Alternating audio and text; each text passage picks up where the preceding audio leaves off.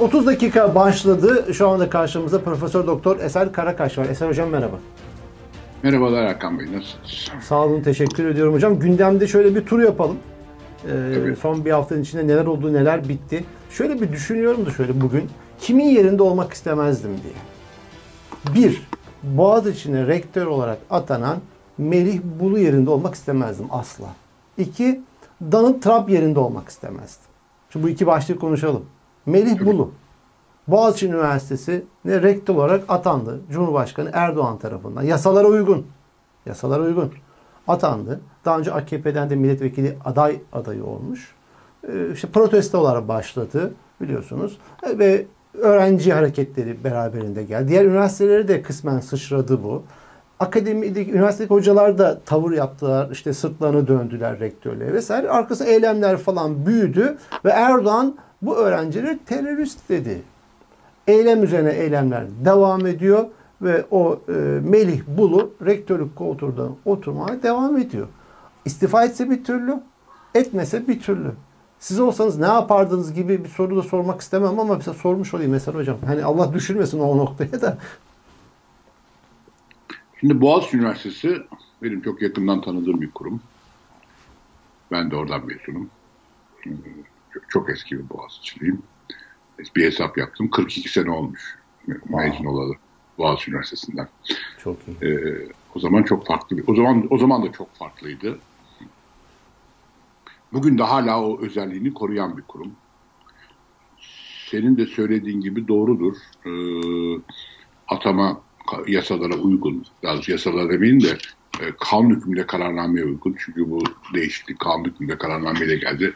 O kanun hükmünde kararnameleri eğer yasal ve meşru sayıyorsak atama yasal ve meşru. Öyle diyelim böyle, böyle de bir e, muhalefet şeyimi koyayım yani. E, şehrimi koyayım. E, ama tekrar ediyorum Boğaziçi Üniversitesi Türkiye'deki üniversiteler arasında çok özel bir yeri olan bir üniversite. Dolayısıyla e, yani ben buraya yasalara uygun bir rektör atıyorum demek maalesef YÖK Başkanı da yani sistemin en tepesindeki isim de bunu yaptı. E, bu bir iş değil.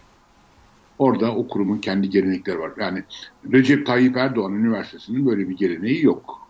Başka üniversitelerin çoğunda %95'inin de böyle bir geleneği yok. Hatta %97-98'in böyle bir geleneği olan Türkiye'de belki İTÜ'yü sayabiliriz.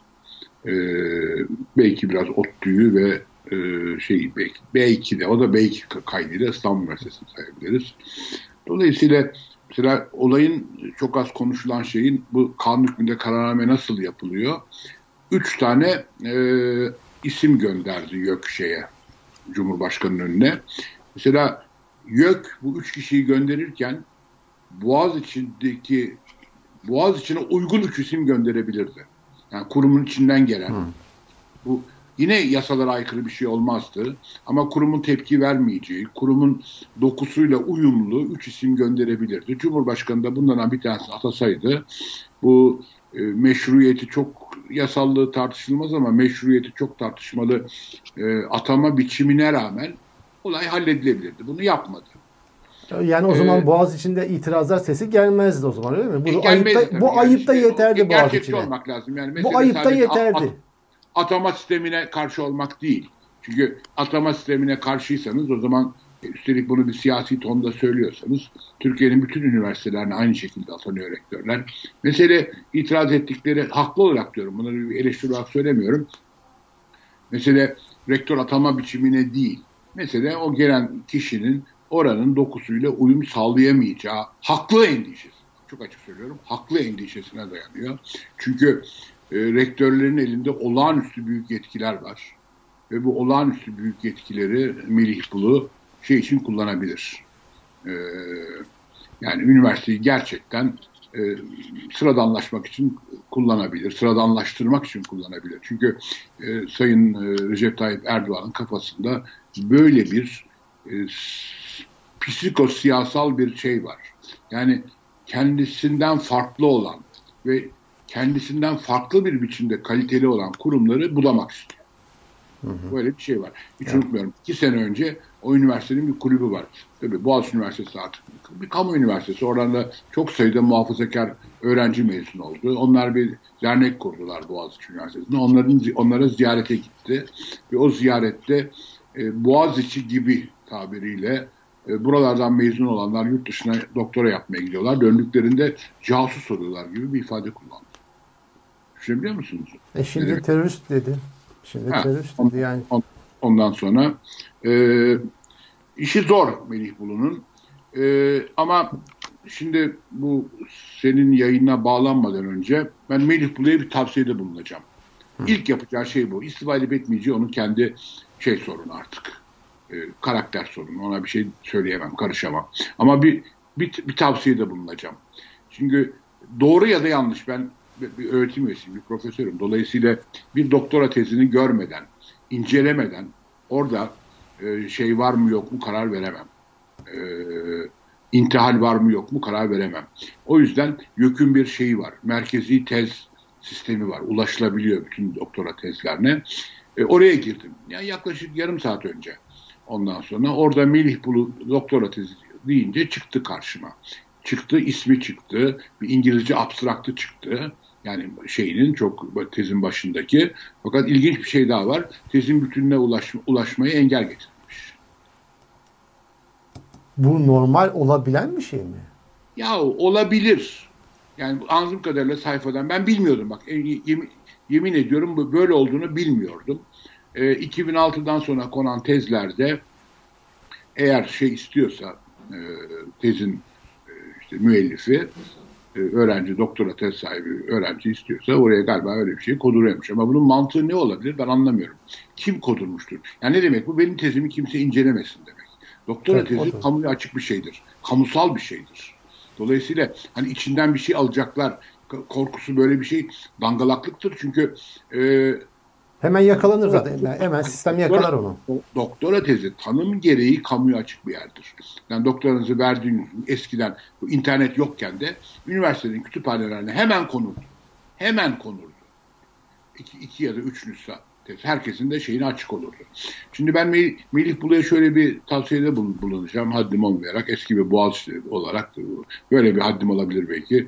Çok eski bir Boğaziçi olarak Melih Bulu'ya şunu tavsiye ediyorum. Yarın hemen ilk iş ya da hatta bugün bile olabilir e, YÖK Başkanı'yla temasa geçer. YÖK Başkanı'na mutlaka bir şeyi vardır, e, bir samimiyet derecesi vardır. Bu tezin üzerindeki ulaşılamama şeyini hemen kaldırmalı. O tezin üzerinde ulaşılamama engeli kaldığı sürece şaibeden asla kurtulamayacaktır. Bak ben şaibe var demiyorum. Ama o tezin ulaşım engeli orada durduğu sürece ben giremedim teze biraz önce. Yani işkilleniyorsunuz orada yani e neden? Niye, yani niye niye gir şey yapılamaz? Bir tezin ulaşımına bir tezin müellifi niye engel koyar? Yazıyor. Eğer tezin sahibi isterse kaldırılır bu diyor. Orada Hocam yazıyor. bununla alakalı bir tartışma olmuştu. Yani intihal meselesiyle alakalı rektör mecburunun. Şeyden ulaşmışlar. Anladığım kadarıyla o şeydi. E, mutlaka mesela Boğaziçi Üniversitesi'nin kütüphanesinde vardır tez. İşte onu bulaşmışlar. Şöyle yani evet. intihal ama yaptı diye kağıt, ama o da kağıt, kağıt biçiminde bir şey. Kağıt biçiminde. O da savunmasını şöyle yapmış. Yani ben tırnak koymayı unutmuşum. Yani tırnak olunca hani alıntı böyle, olduğu Böyle bir şey olabilir mi ya? Bu da bu şimdi bir tabir var ya Türkçe'de ben severim. Özür kabahatinden büyük diye. Bu ne demektir biliyor musunuz? Yani eğer intihal yoksa da ben dipnot vermeyi bilmiyorum demektir. Daha beter bir şey o. Yani özür kabahatinden büyük. Ha dipnot vermeyi bilmiyorum demektir. Ondan sonra e, Zaten bir intihal de budur. Yani kendisi başkasının fikrini ve yazılarını ve düşüncesini kendi fikrimmiş gibi yazma ve söyleme. Onu tırnak içinde koydun yani, mu? Unutmuş, unutmuş ama onu, onu, bir doktor, doktora tezi sıfır hatalı olmalıdır. Sıfır hata. Yani pilotluk gibi bir şeydir hayatın. Çünkü bir insanın en üst eğitim seviyesidir. Yani profesörlük ya da doçentlik bir eğitim derecesi değildir. Yani şeylerde sorulduğu zaman Fransa'da da bir form doldurduğum zaman aldığınız en yüksek diploma ben profesörlük veya doçentlik yazmam e, doktora derim ki her yerde böyledir. Doktoradır en üst derece. Ondan sonraki biraz e, yarı akademik yarı idari işlerdir. Ama çünkü şey başkadır doktora. E, önemlidir. Hı hı. Yani ben e, Sayın Melih Bulu'ya eski me- 42 sene önce mezun olduğum e, okulumun şimdiki e, yasal meşruiyeti tartışmalı ama yasal rektörüne bu tavsiyemi açıyorum. Hemen pazartesi sabah tekrar gireceğim ve o oradan o şeyin kalkmış olmasını görmeyi temenni ediyorum. Evet. Ulaş, ulaşamama, ulaşılamama engelinin kalkmış olmasını temenni ediyorum. Başka Hı-hı. bir şey söyleyeceğim. Sadece Peki. bir temenni bu benim. Ee, tekrar ediyorum yani ben de artık kaç yaşında belli sorumlulukları ciddi bir insanım. Ee, tezi görmeden ya da bir iki kişi görmüş de böyle demişler ben bunların üzerine şey yapmam. Mesela hatta kendim de şey yapmam. Mesela şu anda Melih Bulu'nun e, yapması gereken ilk iş bu. İkinci işi de e, bu alanda önemli bir YÖK'e başvurup kendisinin doktora teziyle ilgili bir etik komisyonda inceleme talebi yapması lazım. Ha değil mi? Hodri meydan. Üstüne değil, gitsin. Değil. Bu, bu, bu bir sistemdir. Bakın. Ama YÖK de bu konuda çok namuslu davranır mı? Bil, bil, bil, bilemiyorum. O işin namus, haysiyet meselesine girmeyeceğim. Karakter meselesine. Benim ben somut önerilerim var. İki önerim var. Bir tanesi pazartesi sabah ilk iş olarak o tezin üzerindeki ulaşım engelinin kaldırılması. İkincisi de e, bir etik komisyona, bu YÖK'ün bir kurumu, etik komisyona başvurup ve mümkün olduğu kadar da mesela Boğaz içinden öğretim üyelerinin orada da görev almasını sağlayıp bununla ilgili e, bir araştırma yapılmasını beklemek. Bu olmazsa eğer bu ikisinden ikisini de yapmazsa ikisini de yapmazsa o zaman bence istifa etmelidir hemen. Bu ikisini de yapmazsa. Şimdi mesela bir örnek vereceğim. Hocam istifa ee, etmesi için niye bunu beklesin ki? Yani bu kadar hızlıca kıyamet kopuyor. Yani öğrenciler, bu, o iş hocalar... Siyasi, siyasi olarak yani onu orada tartışmak istemiyorum. Öğrenciler istemiyor diye de istifa etmem ben diyebilir. Öğretim üyeleri... Hocalar da istemiyor. Ya, yani işte or oraları ayrı bir şey. Ben onunla ilgili bir şey söyleyemem. O onun kendi işte şey ilişkisi ama bir pro, akademik bir akademik ünvan ünvanı ile ilgili bir soru açılmışsa bunu sonuna kadar temizlemek zorunda. Sonuna kadar temizlemek zorunda. Bakın bir örnek vereyim. Kolay değil bu. E, şu anda Avrupa Birliği Komisyon Başkanı bir hanımefendi var. Alman hanımefendi. Şimdi bu Alman hanımefendi çok ilginç bir kariyeri var. Amerika'da çok iyi bir üniversiteden e, Stanford'dan şeyi var. Ekonomi lisansı var. Sonra geliyor Almanya'ya. Hatta ondan sonra da e, bir çok başka bir çok, o, olağanüstü başka bir üniversitede de e, yüksek lisans yapıyor. Sonra Almanya'ya dönüyor. Bir, bir, bir beyefendiyle evleniyor. O beyefendi tıp profesörü ve tıp okuyor tekrar. Çok ilginç bir şey yani. Ekonomi eğitimi üzerine tıp eğitimi almış kadın. Ve o Almanya'daki üniversitesinde bitirirken de bir tez yazmış. Şimdi Almanya'da bir e, böyle bir sivil toplum örgütü var. Bütün tezlerin üzerine böyle didik didik didik karıştırıyorlar. Ve de, dediler ki bu komisyon var. Eskiden de Almanya'nın savunma bakanıydı aynı kadın. Yani Almanya'nın savunma bakanı iken şey oldu. E, Avrupa Komisyonu başkanı oldu. Yani Avrupa'nın başbakanı oldu Türkçesi. Dediler ki tezinde intihal var. Tıp tezinde. Ondaki o, o şeyde yani bir şey içinde gerekmiyor öyle bir tez yani. E, Avrupa Komisyonu'na şey olmak için zaten kadının e, Stanford'dan e, eğitimi var. London School'dan master var falan. Ondan sonra bu iddia edilir edilmez kadın anında işte tıp eğitimi aldı, üniversiteye başvurdu. Kendi kendi başvurdu. Bir etik komisyon kurulmasını ve tezinin sonuna kadar incelenmesini istedi. Anında yaptı kadın bunu. Üniversitenin şeyi bir etik komisyon kurdu. Herkese açık bir şekilde incelendi ve kadının tezinde intihal olmadığına karar verildi. Kendinden Kadın, eminsen böyle.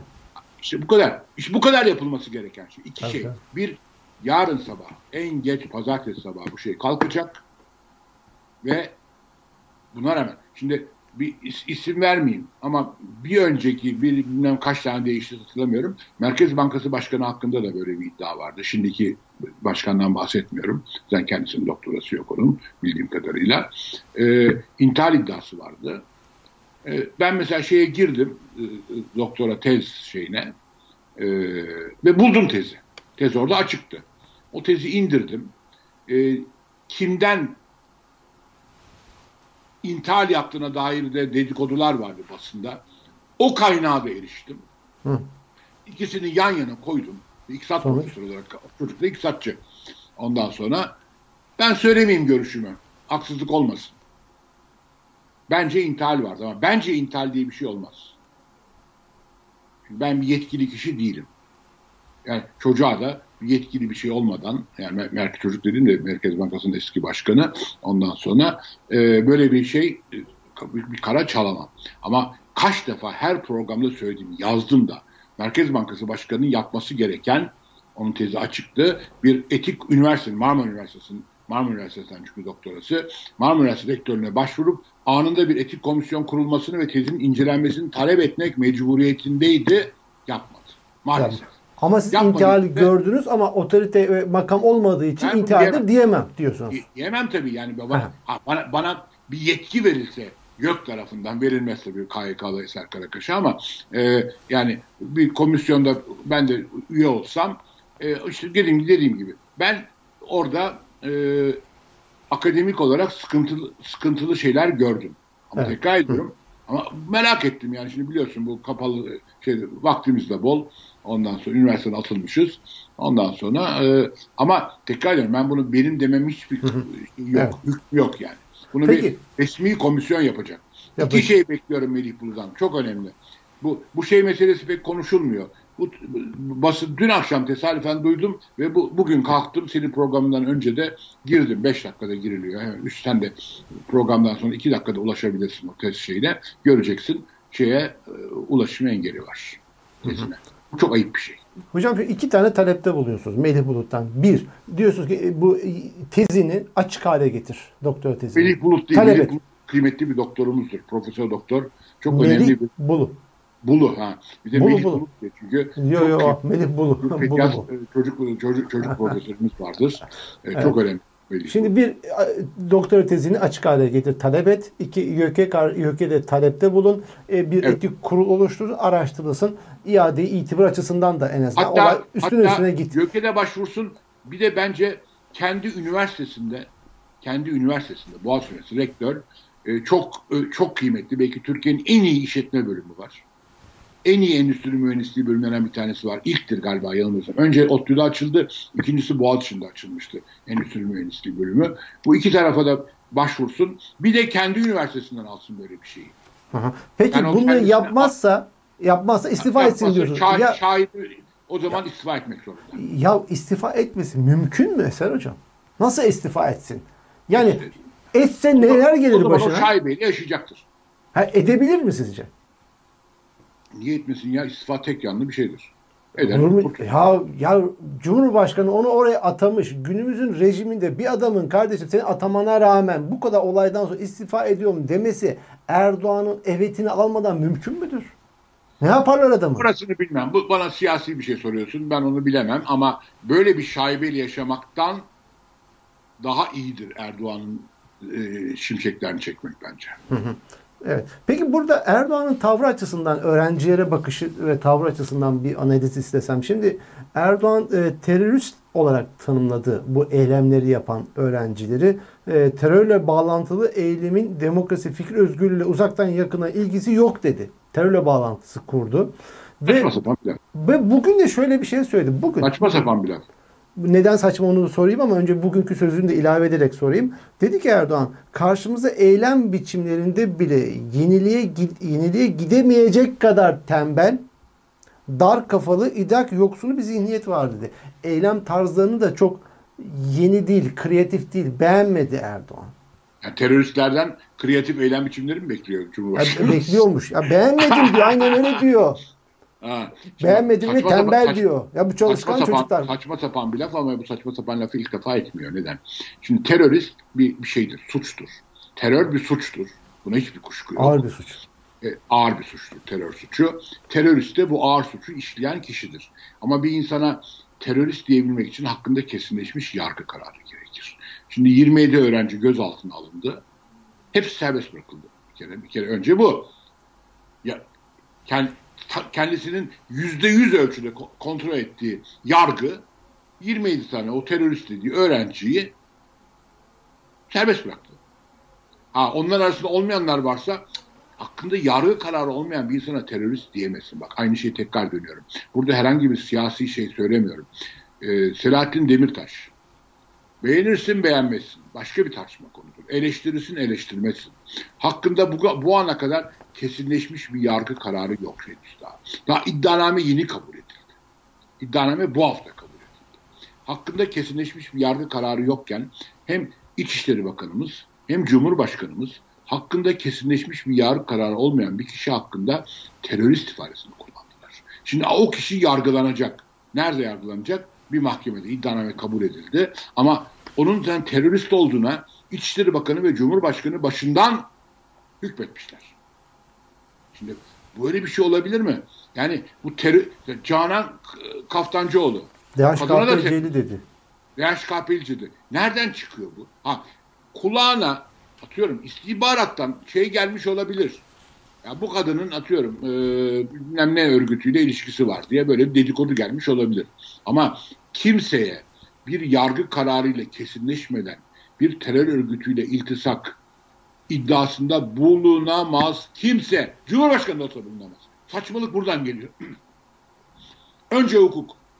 Ama Cumhurbaşkanı ya bulunamaz da bulunursa ne olur?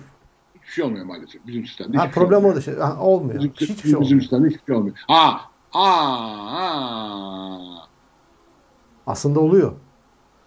Bir, o yani diyene olmuyor, bir, denilene oluyor. Muazzam bir itibar kaybı var. Her yerde. Cumhurbaşkanımızın maalesef. Bu bir Türkiye Cumhuriyeti yurttaşı olarak beni de üzüyor. Ama e, bu, bu, bu güçler, bu koltuklar şey değil. Ebed müddet değil. Hı hı. Evet. Anlatabiliyor muyum? Hı hı. Ebedi değil. Dolayısıyla bu, bu suçları işlememesinde fayda var.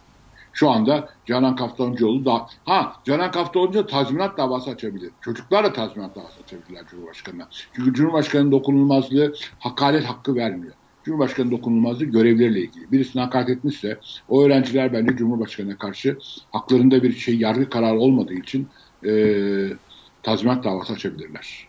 Canan Kaftancıoğlu da açabilir. Hı hı. Değer, değer KPC'li. Aslında açmalıdır da yani sonuç alır almaz ayrı bir şey. Yani, Dava açılsın. Cum Cumhurbaşkanına karşı tazminat davası açılmaz diye bir kural yok. O hakaret suçu çünkü başka bir şey. Cumhurbaşkanının bir koruma şeyi var. O, o kendi görevleriyle ilgili. 101. maddedeki kendisi. 101. maddede hakkında e, yargı kararı olmayan insanları hakaret edebilirsin diye bir madde yok. Anayasa 101'de. Dolayısıyla Anayasa 101'deki görevleriyle ilgili bir evet. şey var. Dokunulmazlığı var. O kadar. Evet. Yani onu şey yapmak lazım. Yani bu, bu şey getirdi insanlara. Bir Türk televizyonunu açtığı zaman hemen kapatıyorum. Çünkü e, sürekli olarak hiç haklarında dava açılmamış insanlara e, işte terörist, tef- FETÖ'cü, işte bilmem e, casus, hain böyle laflar var. Şu anda hainlikle ilgili bir kanun kalmadı. Eskiden e, ihaneti vataniye kanunu vardı. Hı hı, Dolayısıyla evet. birisine hain diyebilmek için o kanundaki suçlardan birini işleme, işlemesi ve bunun da yargı, kesin yargı kararına bağlanmış olması gerekiyor. Şimdi hı hı. Ya bir kere şöyle bir şey de var. Terör çok ciddi bir suç. Tekrar ediyorum. Terörist çok ciddi bir suçlama. Bunu ucuzlatıyor Cumhurbaşkanı. Her önüne gelen terörist dersen ucuzlar bu suçlama. Bundan da en çok teröristler hoşlanır. Hı hı. Yok açık. Evet. Evet. Şimdi zaten Erdoğan'ın e, öteden bir üslubu da bu değil mi? Yani e, yani muhalif yok. Hain var, terörist var. Muhalefet yok. Muhalif olma da yok. Ama işte dediğim gibi bunlar ya suç. bendensin ya terörist. Sana hain diyemezsin. Tabii tabii. tabii. Diyemezsin. İşte burada tabanının da bunu sorması lazım. Ihanet de, mesela vatana ihanet de Sayın Cumhurbaşkanı'nın kafasındaki bir siyasi görüşe uyumak değildir. Yani mesela Kıbrıs'ta e, daha farklı bir çözüm istemek vatana ihanet olamaz. Aşağılık bir şeydir bu. Evet. Anlatabiliyor muyum? Yani herkes Kıbrıs konusunda aynı şeyi düşünmek zorunda değil. Herkes İlham Aliyev'le ilgili aynı şeyi düşünmek zorunda değil. Anlatabiliyor muyum? Hı hı. Yani evet. ya da ya da Doğu Akdeniz'le ilgili bütün vatandaşlar aynı şeyi düşünmek zorunda değiller. Onlar muhaliftirler. Belki sert muhaliftirler. Onlarla ilgili eleştiride getirebilirsin, tartışabilirsin ama hain diyemezsin. Hı hı. Böyle bir şey olabilir mi ya? Hocam şimdi bu Boğaziçi meselesini e, parantezini kapatmadan önce e, böyle dünyada ilk olarak tanımlayabileceğimiz bir olay gerçekleşti bu konuyla alakalı. Belki sizin gözünüzden kaçmıştır. Şimdi çok kaçmadı. ilginç bir... Kaç, kaçmadı. Kelepçe söylüyorsun herhalde değil mi? Hayır hayır hayır. Kelepçe çok sıradan herkes. Ama, ama... Kelep, aa, kelepçe çok önemli bir şey. Bu olaydan tamam. 20 sene sonra Allah ömür verirse Bu olaydan 20 sene sonra o resim hatırlanacak. Bulu ile ilgili. Tabii. Üniversite kapısına kelepçe. Kelepçe vurulması hatırlanacak. Tabii. Çok önemlidir o. Hı hı. Tamam o altını çizmiş olduk. Şimdi diyeceğim şey şuydu. Ee, şimdi bu e, AKP'li e, Tuzla ilçe teşkilatından Yazgül Önen adında bir kadın var. Ee, özgeçmişinde birdenbire oğlu oldu. Bu dünyada ilk. Bu yeni bir şey. Şimdi ne demek bu? Özgeçmişinde birden oğlu olmak ne demek? Ve bunun Boğaziçi eylemleriyle ne ilgisi var? Şöyle ilgisi var. Şimdi AKP'li gazeteci Mehmet Çek adında bir gazeteci varmış. Kendisi e, Boğaziçi Üniversitesi öğrencilerinden geldiğini iddia ettiği şu mesajı paylaşmış. Diyor ki bu AKP'li gazeteci Mehmet Çek. Hocalar Zoom üzerinden bizi dolduruyor. Saatlerce iknaya çalışıyor. Birçok kolaylıklar sunuyorlar. Eyleme katılabilmemiz kat- için diye. Yazgül Önen de bu AKP'li Tuzla ilçe teşkilatından kadın. Yaz ki- mü hanımefendi? Yaz, yaz. Yazgül, Yazgül, Yazgül Yazgül, değil. pardon. Yazgül Önen. Önen. O da diyor ki buna şahidim. Benim oğlum da Boğaziçi öğrencisi. Hocası Zoom üzerinden toplantı çağrısı yaptı. Endişeli olduğunuzu biliyoruz şeklinde çağrılar yapıldı. Biz çocuklarımızı eğitim alsın diye üniversiteye gönderiyoruz. Ne diyor? Terörist olsun diye değil. Şimdi bu, bu kadının Boğaz içinde oğlu varmış. Şimdi bunun meraklısı da araştırıyor. Bir bakıyorlar ki AKP Tuzla Teşkilatı'ndaki özgeçmişinde evli ve beş kız annesi yazar iken bu olay patlak verdikten sonra bir erkek çocuğu sonradan ilave ediliyor. Nasıl? Belki kızlardan biri trans olmuştur. Aa bak, bak o aklıma gelmedi. Hocam çok pratik bir Aa. çözüm öne. Ama ben hemen olay çözüldü. ya olay bitti ya. Ben hani dünyada ilk milk derken olay gitti. Belki de böyle bir çözüm var arada. Allah Allah. Yani- Yani karışılmaz. Bu eleştiri konusu da olmaz. Bu Olmaz. Hayır, hayır, olay trans mınas olay Ha. şey yaptıysa Ha. bilemiyorum. Beş kızdan bir tanesi erkek trans olmuş olabilir ama bir erkek çocuk eklendi ama beş kız olarak duruyor gene. Beş artı bir oldu. O doğuştan o. Do- Doğuştan nüfusa kız olarak tescil edilmiştir. Trans olmuştur. Tes- o şeyi değiştirmemiştir. Tamam. Tescili değiştirmemiştir. Yani bu yalan acayip ya. Hemen de, hemen de herkese yalancı muamelesi yapmayın. Bakın böyle ihtimaller var. Böyle E- Ha, bu ihtimaller var Erkan. Hemen şey Ya- sahibi kodurtmayın insanların üzerine. Böyle bir ihtimal var. Bak hemen ben sana- Sonradan böyle oğlu olabilir. Doğru, doğru. Böyle bir oğlu olmuş olabilir. Tamam bunu da açık bir kapı bırakalım. Bir opsiyon bırakalım ama hani AKP ailelerinde bu tarz şeyler bilmiyorum. Pek yani duyulmuş, görülmüş şeyler değil. Yani olabilir diyelim. Bu çocuk çocuk çocuğun Çocuktur. AKP kız kız e, belli bir yaştan sonra farklı eğilimler hissetmiştir kendinde ve böyle kabul etmiştir kendisini. Anne de mecbur kalmıştır. Bunu kabullenmiştir. Kabullenmiştir. Peki. Şimdi hocam bu Boğaziçi Üniversitesi meselesinde bir şöyle parantezi kapatalım dilerseniz. Şimdi dedim ya yayının başında yani şu birkaç gün içerisinde en çok olmak istemediği, onların yerinde olmak istemediğim iki kişi. Biri Melih Bulu'ydu. Biri Trump. Ya bu neydi o ya? Şimdi Beyaz Saray basıldı. İçinde böyle e, ne- böyle e, Ertuğrul Gazi bilmem ne e, Söğüt filmlerinden fırlamış Amerikan versiyonu gibi tipler var. Boyu Şaman. falan. Ha, Şaman. ha bunlar böyle garip garip. Ben Şaman. ben bu Şaman. olayı Eser Hocam ben bunu anlamadım bu meseleyi. Trump ne yapmaya çalışıyor? Yani böyle etrafındaki bu tiplerle sarayı bastığında iktidarı mı devralacağını zannediyordu? Yoksa işin içinde başka bir tezgah mı var? Her, bir de yani nasıl oluyor saraya e, giriyor bu kadar adam? Nasıl girebiliyor? Eskiden bir fıkra vardı Amerikan fıkrası. Şey derlerdi ya Beyaz Saray'ın önünde çimler var ya bahçe. Lütfen çimleri sulamayınız alıcılar paslanıyor. Fıkra. Yani bu kadar güvenlikliydi bilmem nesi. Ya, Beyaz Saray abi orası da yani. Nasıl oluyor millet geliyor basabiliyor içine Beyaz girebiliyor. Saray Bunu... değil, Kapitol yani. Kongre. Kapitol.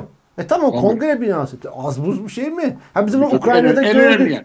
En önemli yer. Başkanlık binasından daha önemli. Daha ne? Bunu Ukrayna'da gördük. Gürcistan'da gördük. Yakın zamanda Kırgızistan'da birkaç defa gördük. Ama bunu kongre binasında böyle bir şey nasıl mümkün olabiliyor? Bir. iki Trump ne yapmaya çalıştı? Veya Trump'a ne yapılmaya çalışılıyor? Ben Amerika'da yaşamadım. Ama çok sık gelip gidiyorum. Kaç senedir. Ee, e, ve çok yakından izlemeye çalışıyorum Amerika'yı. Şimdi bize bir çılgınlık, bir yani akla bile gelmeyecek bir çılgınlık gibi gelen bu eylem, eylemin Trump'a oy kaybettirdiği konusunda kuşkular var. Aha. Tabii. Wow. Daha, daha kesinleşmedi. Daha çok taze mesele. Ama bir iki ay sonra şey ortaya çıkacak. Çünkü Amerika'da e, olağanüstü büyük bir toplumsal şey var. Ne deniyor, deniyor işte ona? Bölünme mi diyelim, zıtlaşma ne, ne denecekse artık yani. Ve dolayısıyla top, to, toplumun e, bir kutuplaşma diyelim yani. Evet bir kutuplaşma var. Bu kutuplaşmada da e, Trump'a oy veren o beyazlar özellikle işsiz kalan orta ve orta altı beyaz çoğu beyaz bunların e, olağanüstü sisteme karşı sistem elitlerine karşı sistem elitleri dediğimde öyle e, 10 kişi 20 kişi 1000 kişi 2000 kişi değil yani nüfusun en azından %25'ine karşı yani nedir bunlar Amerikan iyi okullarından mezun olmuş ve yeni ekonomi etrafında kümelenmiş işte bu GAFA deniyor GAFA tabirini bilmiyorum şey yapıyor musun? Fransa'da daha çok kullanılıyor. Google, Amazon, Facebook, Apple. Kafa buradan geliyor. Google, Amazon, Facebook, Apple. Bu bu yeni ekonominin kurumları çerçevesinde onların çevresinde, onların civarında hayatlarını kazanan insanların olağanüstü bir gelir artışı oldu geçtiğimiz 20 yıl içinde. Gerçekten ama o gelir artışı bizdeki gibi böyle rantlarla ya da e, ihalelerle işte beş, beşli müteahhit çeteleriyle olmadı. Olağanüstü bir verimlilik artışı yaşadı çünkü bu sektörler. Bu verimli, bu olağanüstü verimlilik artışı da bu sektörlerde çalışan ve onların aileleri, yakınları, çevresi de var tabii yani e, illaki de bu işte Amazon'da çalışıyorsanız bu illaki şey anlamına gelmiyor yani. Amazon'un programlı programcısı anlamına gelmiyor. E, Amazon'da dağıtıcı dağıtıcı dayı bu sistemin içinde ve bunlar işte yüzde otuzu gibi bir nüfus şeyine varıyorlar Amerika'da. E, bunların gelirleri o, en azından 10 kat yukarı yukarı çıktı. Bu Amerikan ekonomisine sıçrattı. Obama döneminde, Clinton döneminde hatta Trump döneminde Amerikan ekonomisi hızlı büyüdü. E, Bush döneminde bazı sıkıntılar vardı ama Trump döneminde bile ekonomi büyümeyi sürdürdü. Ama bu Trump'ın işte bu söylediğim işte o beyaz orta sınıf ve orta alt sınıf da bir sıkıntı var. Onların gelirleri 10 kat artmadı. Onlarınki de arttı ama mesela diyelim bir kat arttı. Şimdi e, iki kişi düşün. Birisinin geliri 10 kat artıyor, birininki 1 kat artıyor. O geliri 1 kat arttı, artan kişi yandakilere bakıyor. Bunlar mahallesinde de var, şurada da var, burada da var. Kendisinin olağanüstü aslında onda geliri arttı. Amerika'da herkesin geliri arttı. E, ama o buna biz yani iktisatta da nispi fakirleşme diyoruz. Nispi bir fakirleşme yaşıyorlar. Ve bu insanlar her türlü çılgınlığa varlar şu anda. Çok açık söylüyorum her türlü çılgınlığa varlar. Yani sadece yani Trump'ın faul davranışları, Trump'ın faullü davranışları sadece kongreyi bastırmak mıydı? Ya dört yıldır yani inanılmaz şeyler yaş yaş yaşattılar Amerika. İnanılmaz şeyler. O konuşmalar, o ilişkiler, geçmişiyle ilgili ortaya çıkan şeyler. Yani olağanüstü berbat bir başkandı. Olağanüstü berbat. Amerika'yı mahvetti. Amerika'yı mahvetti diyorum. Amerika'nın geleceğini mahvetti. Ama o şey kesim işte o e, e, Amerika'nın o yüzde 25'lik dediğim elitlerinden nefret eden nüfus Trump'ın arkasında duruyor. Ve bu bu şey olayı da ben bunun öyle ezbere yapılmış bir şey olduğunu düşünmüyorum. Bu bu meseleleri iyi bilen bir Trumpçı sosyologdan falan görüş olarak yapıldı gibi geliyor bu bana. Çünkü öyle şey, şey bir şey değil. Amerika'nın her yerinden gelmişler. Bakalım göreceğiz. Yoklamalara dikkat et. Ee, şey oldu. Ama yani, çocukça bir şey değil mi Özer Hocam? Yani oradaki ay, insanlarla gidip de... 2024'de yatırım. 2020, tabanında bu prim getiriyor öyle mi? 2024'de yatırım. O bir ama, kez Amerika, Amerika ama Trump'ı çok fena gömecekler gibi geliyor bana yani. Bu Trump'ı Trump gömseler e, damadı var. Ondan sonra var. Kızı var. Oğlu var falan. Yani öyle kolay iş değil. Evet. Trumpizm sürecek Amerika'da. Ama şimdi iki ayrı konu diye açtın sen Melih Bulu ve şey konusunu. Aslında Trump ile Erdoğan arasında olağanüstü büyük benzerlikler var. Nasıl nasıl büyük benzerlikler var? İkisi de başında bulundukları ülkeyi mahvettiler. Nasıl mahvettiler? Bir ülkeyi mahvetmek nasıl olur? Kurumlarını çökertir. Kurumları çöken bir ülke çöküyor. Mesela Erdoğan Türkiye'de yargıyı çökertti. Yargı en önemli kurumudur ülkenin. Üniversiteyi çökertti. Zaten çok parlak değildi, onu da söyleyelim. Yargı da çok parlak değildi ama eskisinden de kötü hale geldi. Ondan sonra meclisi bitirdi. Meclisin hiçbir gücü kalmadı. Hı hı. Yani Şimdi söylüyorlar CHP'li milletvekilleri mesela ve bunları sıkılmadan söylüyorlar. Mesela diyorlar ki bir bakana 100 tane yazı, yanıtlanması için yazılı soru önergesi verdik. Sor, soru sorduk. 12'sine cevap geldi diyor. İplemiyorlar bile milletvekillerini. Milletvekillerini iplemiyorlar bile. Dolayısıyla yürütme... Hocam bu, en, yürütme çok... bunlar kadar da önemli toplum kutuplaştı. İnsanlar birbirine düşman haline geldi. Ben toplumdan bahsetmiyorum. Devletten bahsediyorum. Şu anda toplu, o ayrı bir tartışma yaparız belki başka bir programda. Ama devletten bahsediyorum. Devlet kurumları kadardır. Kurumları ne kadar ayaktaysa devlet o kadar vardır. Şu anda Türkiye Devleti'nin bütün kurumları tek tek çöküyor. Ordu çöktü. ordu da çok önemli bir kurum. Üniversite çöktü. Milli eğitim çöktü. Yani üniversite altı eğitim çökmüş vaziyette. Nasıl ne demek çökmüş vaziyette? Yani açın bakın işte şeylere. Üniversite sınavlarında kaç doğru yapıyor. 40 matematik sorusundan ortalama 5 doğru çıkıyor. Hiç yapmasalar da aynı şey çıkar. Hı hı. Yani evet. kökmüş bir sistem var. Türk Futbol Federasyonu çöktü ya. Daha ne olacak? Bir devlet kurumu değildir Futbol Federasyonu ama Futbol Federasyonu çöktü. Düşünebiliyor musunuz? Yani bu somut bir örnek. Sonunda Milli Piyango bile çöktü hocam. Milli Piyango çöktü. o çöktü ondan, yani. Ondan sonra. Ee, saraya çıktı diyorlar büyük ikramiye. Yani Dolayısıyla işte yani tabii esas Cumhurbaşkanlığı makamını bitirdi. Tabii o makam yıprandı. Cumhurbaşkanı makam da önemli makamdır her şeye rağmen ülkede. Yani dolayısıyla aynı şeyi Trump yaptı Amerika'da. Hı hı. Aynı şeyi Trump yaptı.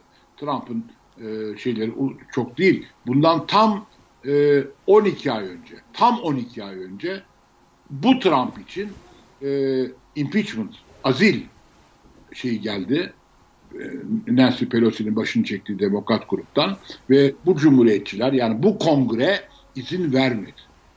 Şimdi başlarını dövüyorlar o cumhuriyetçilerin bir bölümü. Hı hı. Evet. Sonra bir benzerlik daha var.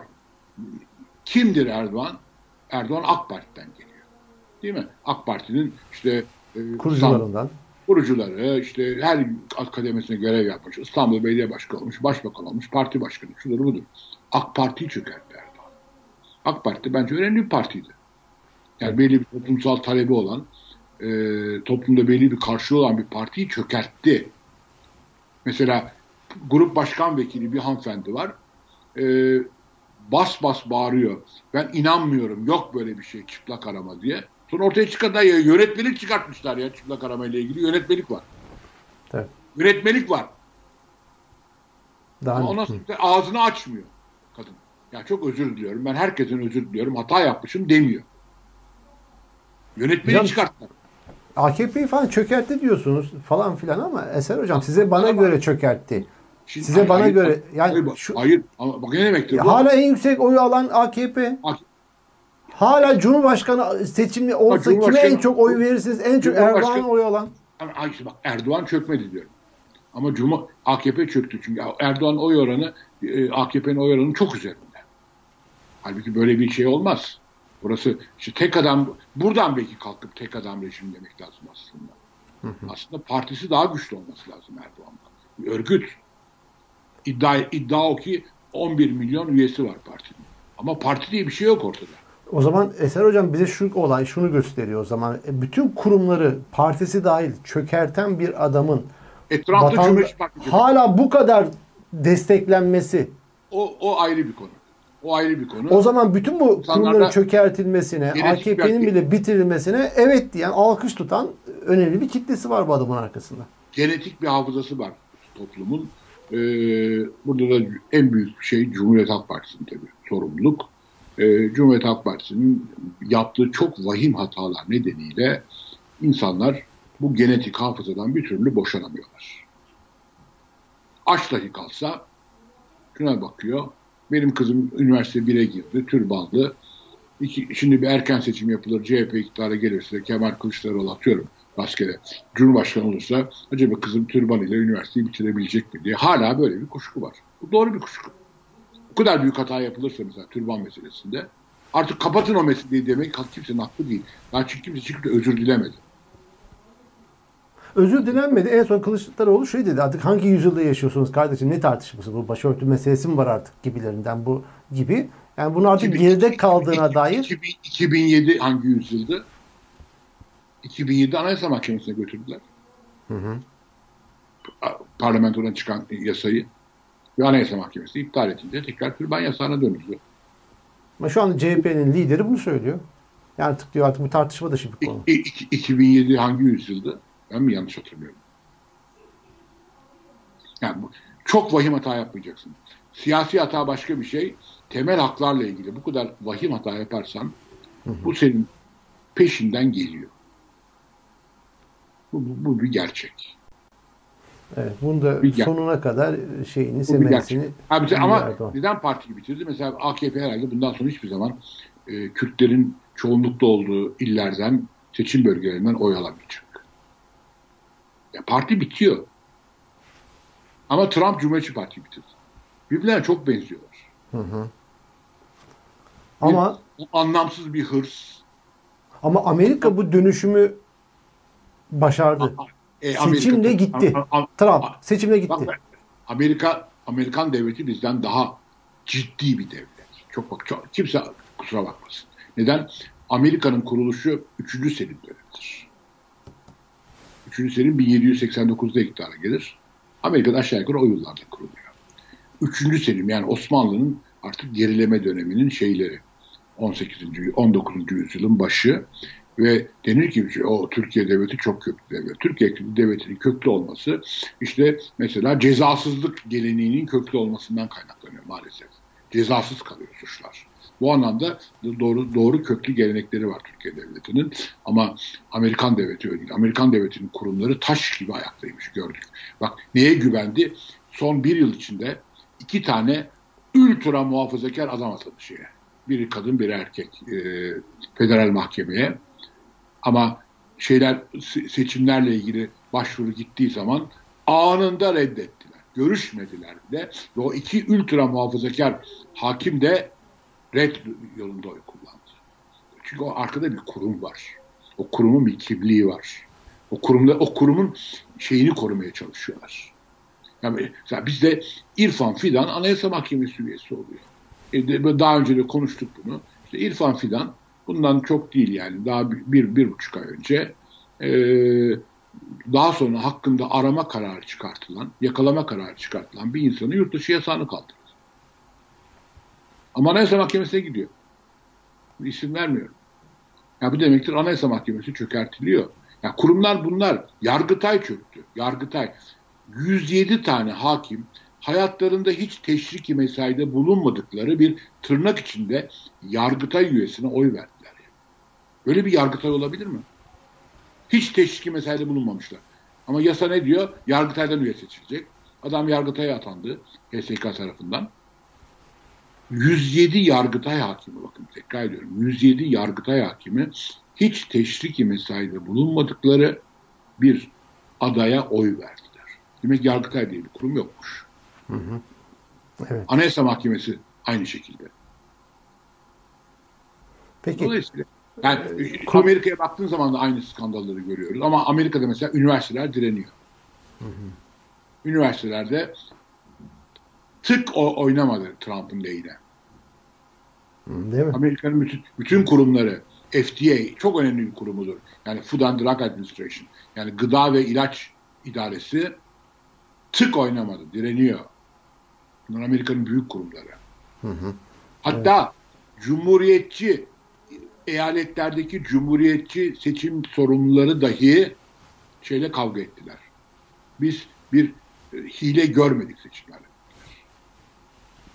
Bizde şimdi ola, ha bizde ne oldu? İstanbul seçimlerinde Hiçbir şey olmasa bile bir şey oldu dedi adam. Abi hiçbir şey olmadı. Hayır ama o, o bir o bir AKP'liydi.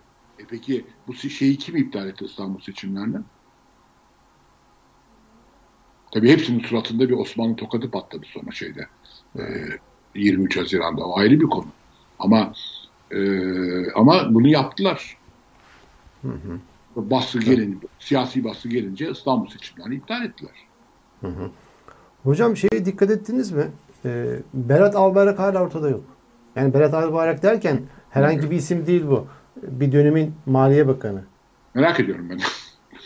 Ya iki merak ay geçti neredeyse. Herkes merak ediyor. Yani kayıp ilanları sizin, nerede? Sizin, sizin mesleğin işi bu. Gazeteciler bir şekilde bulmaları lazım.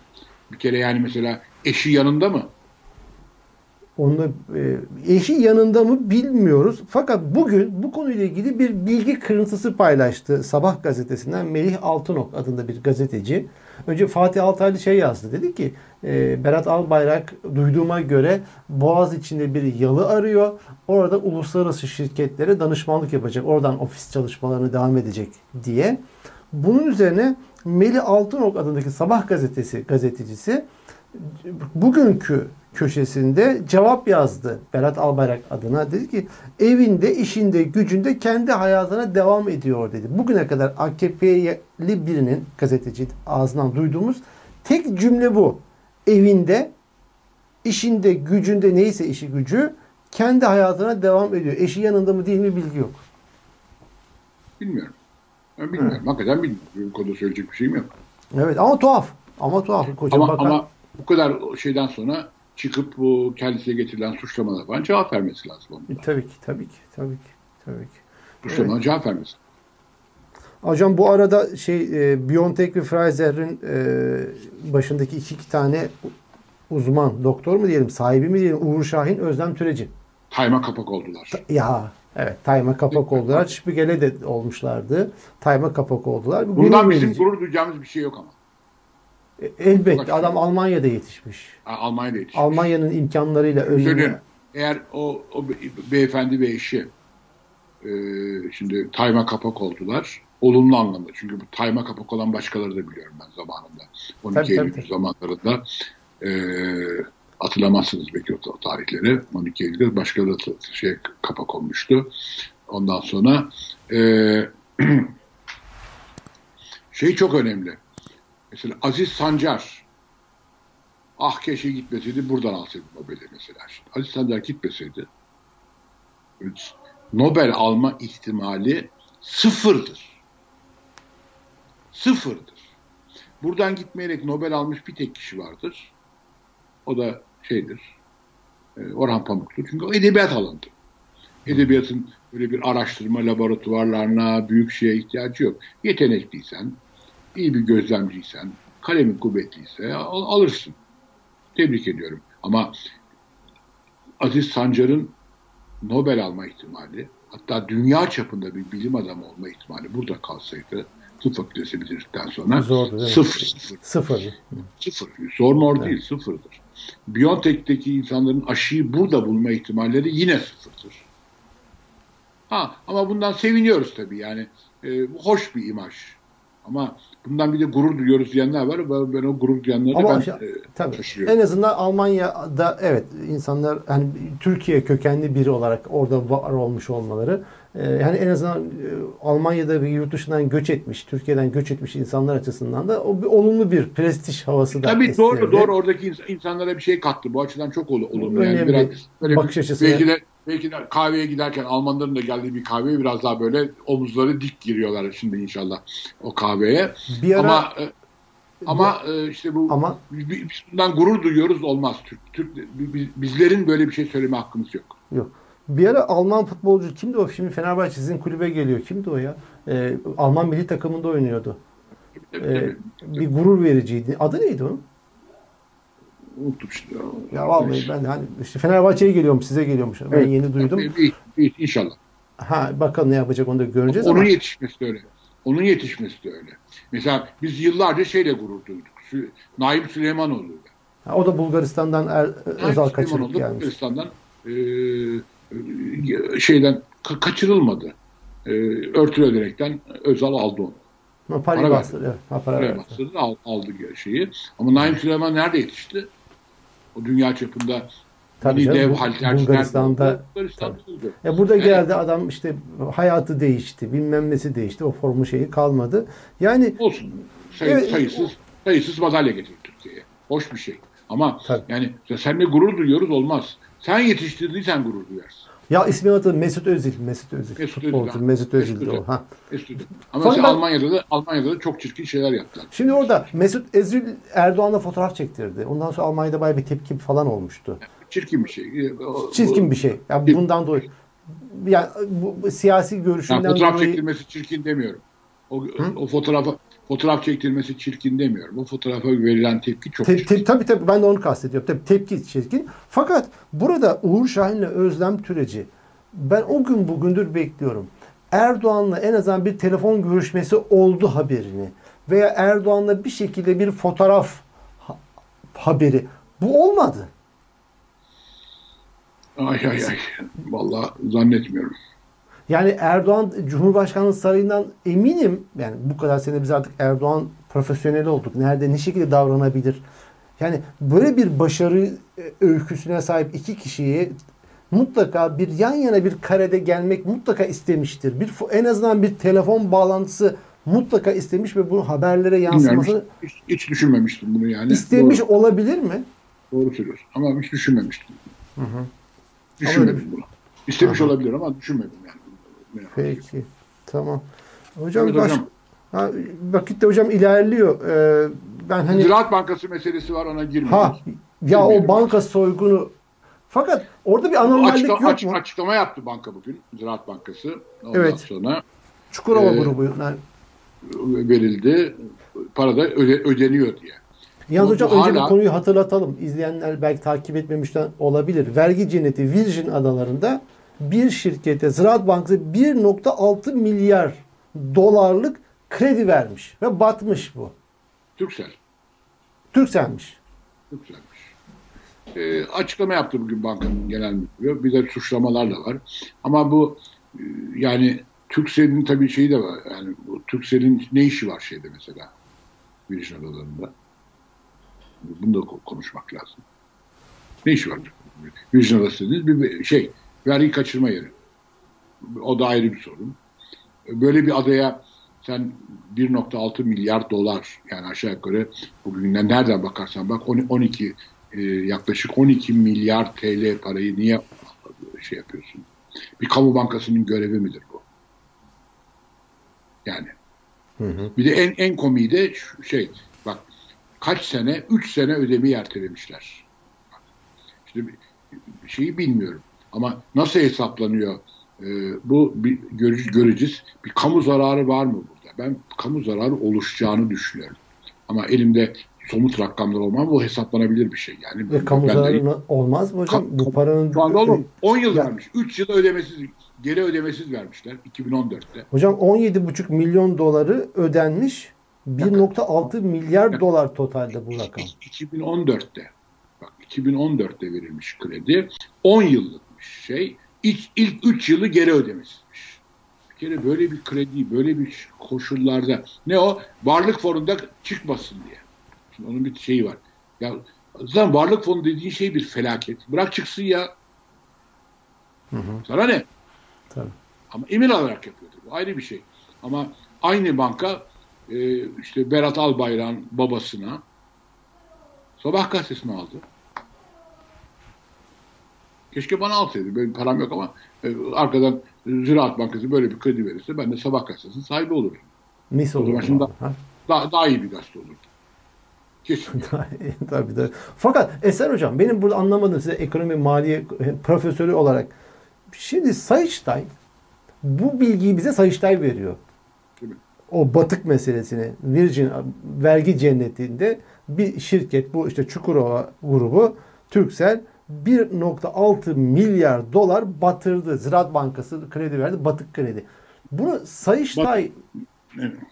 Sayıştay uzun zamandan beri bu tür bilgileri veriyor raporlar.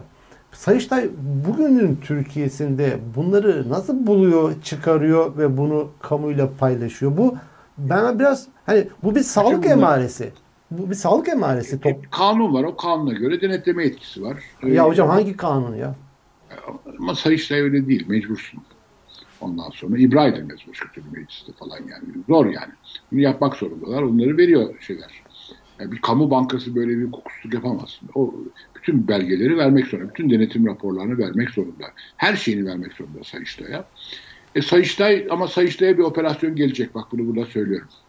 E, bunu paylaşırsan bu durum çıkartırsan. duvarına bir, bir, bir not et. Tabii. Sayıştay'a büyük bir operasyon gelecek.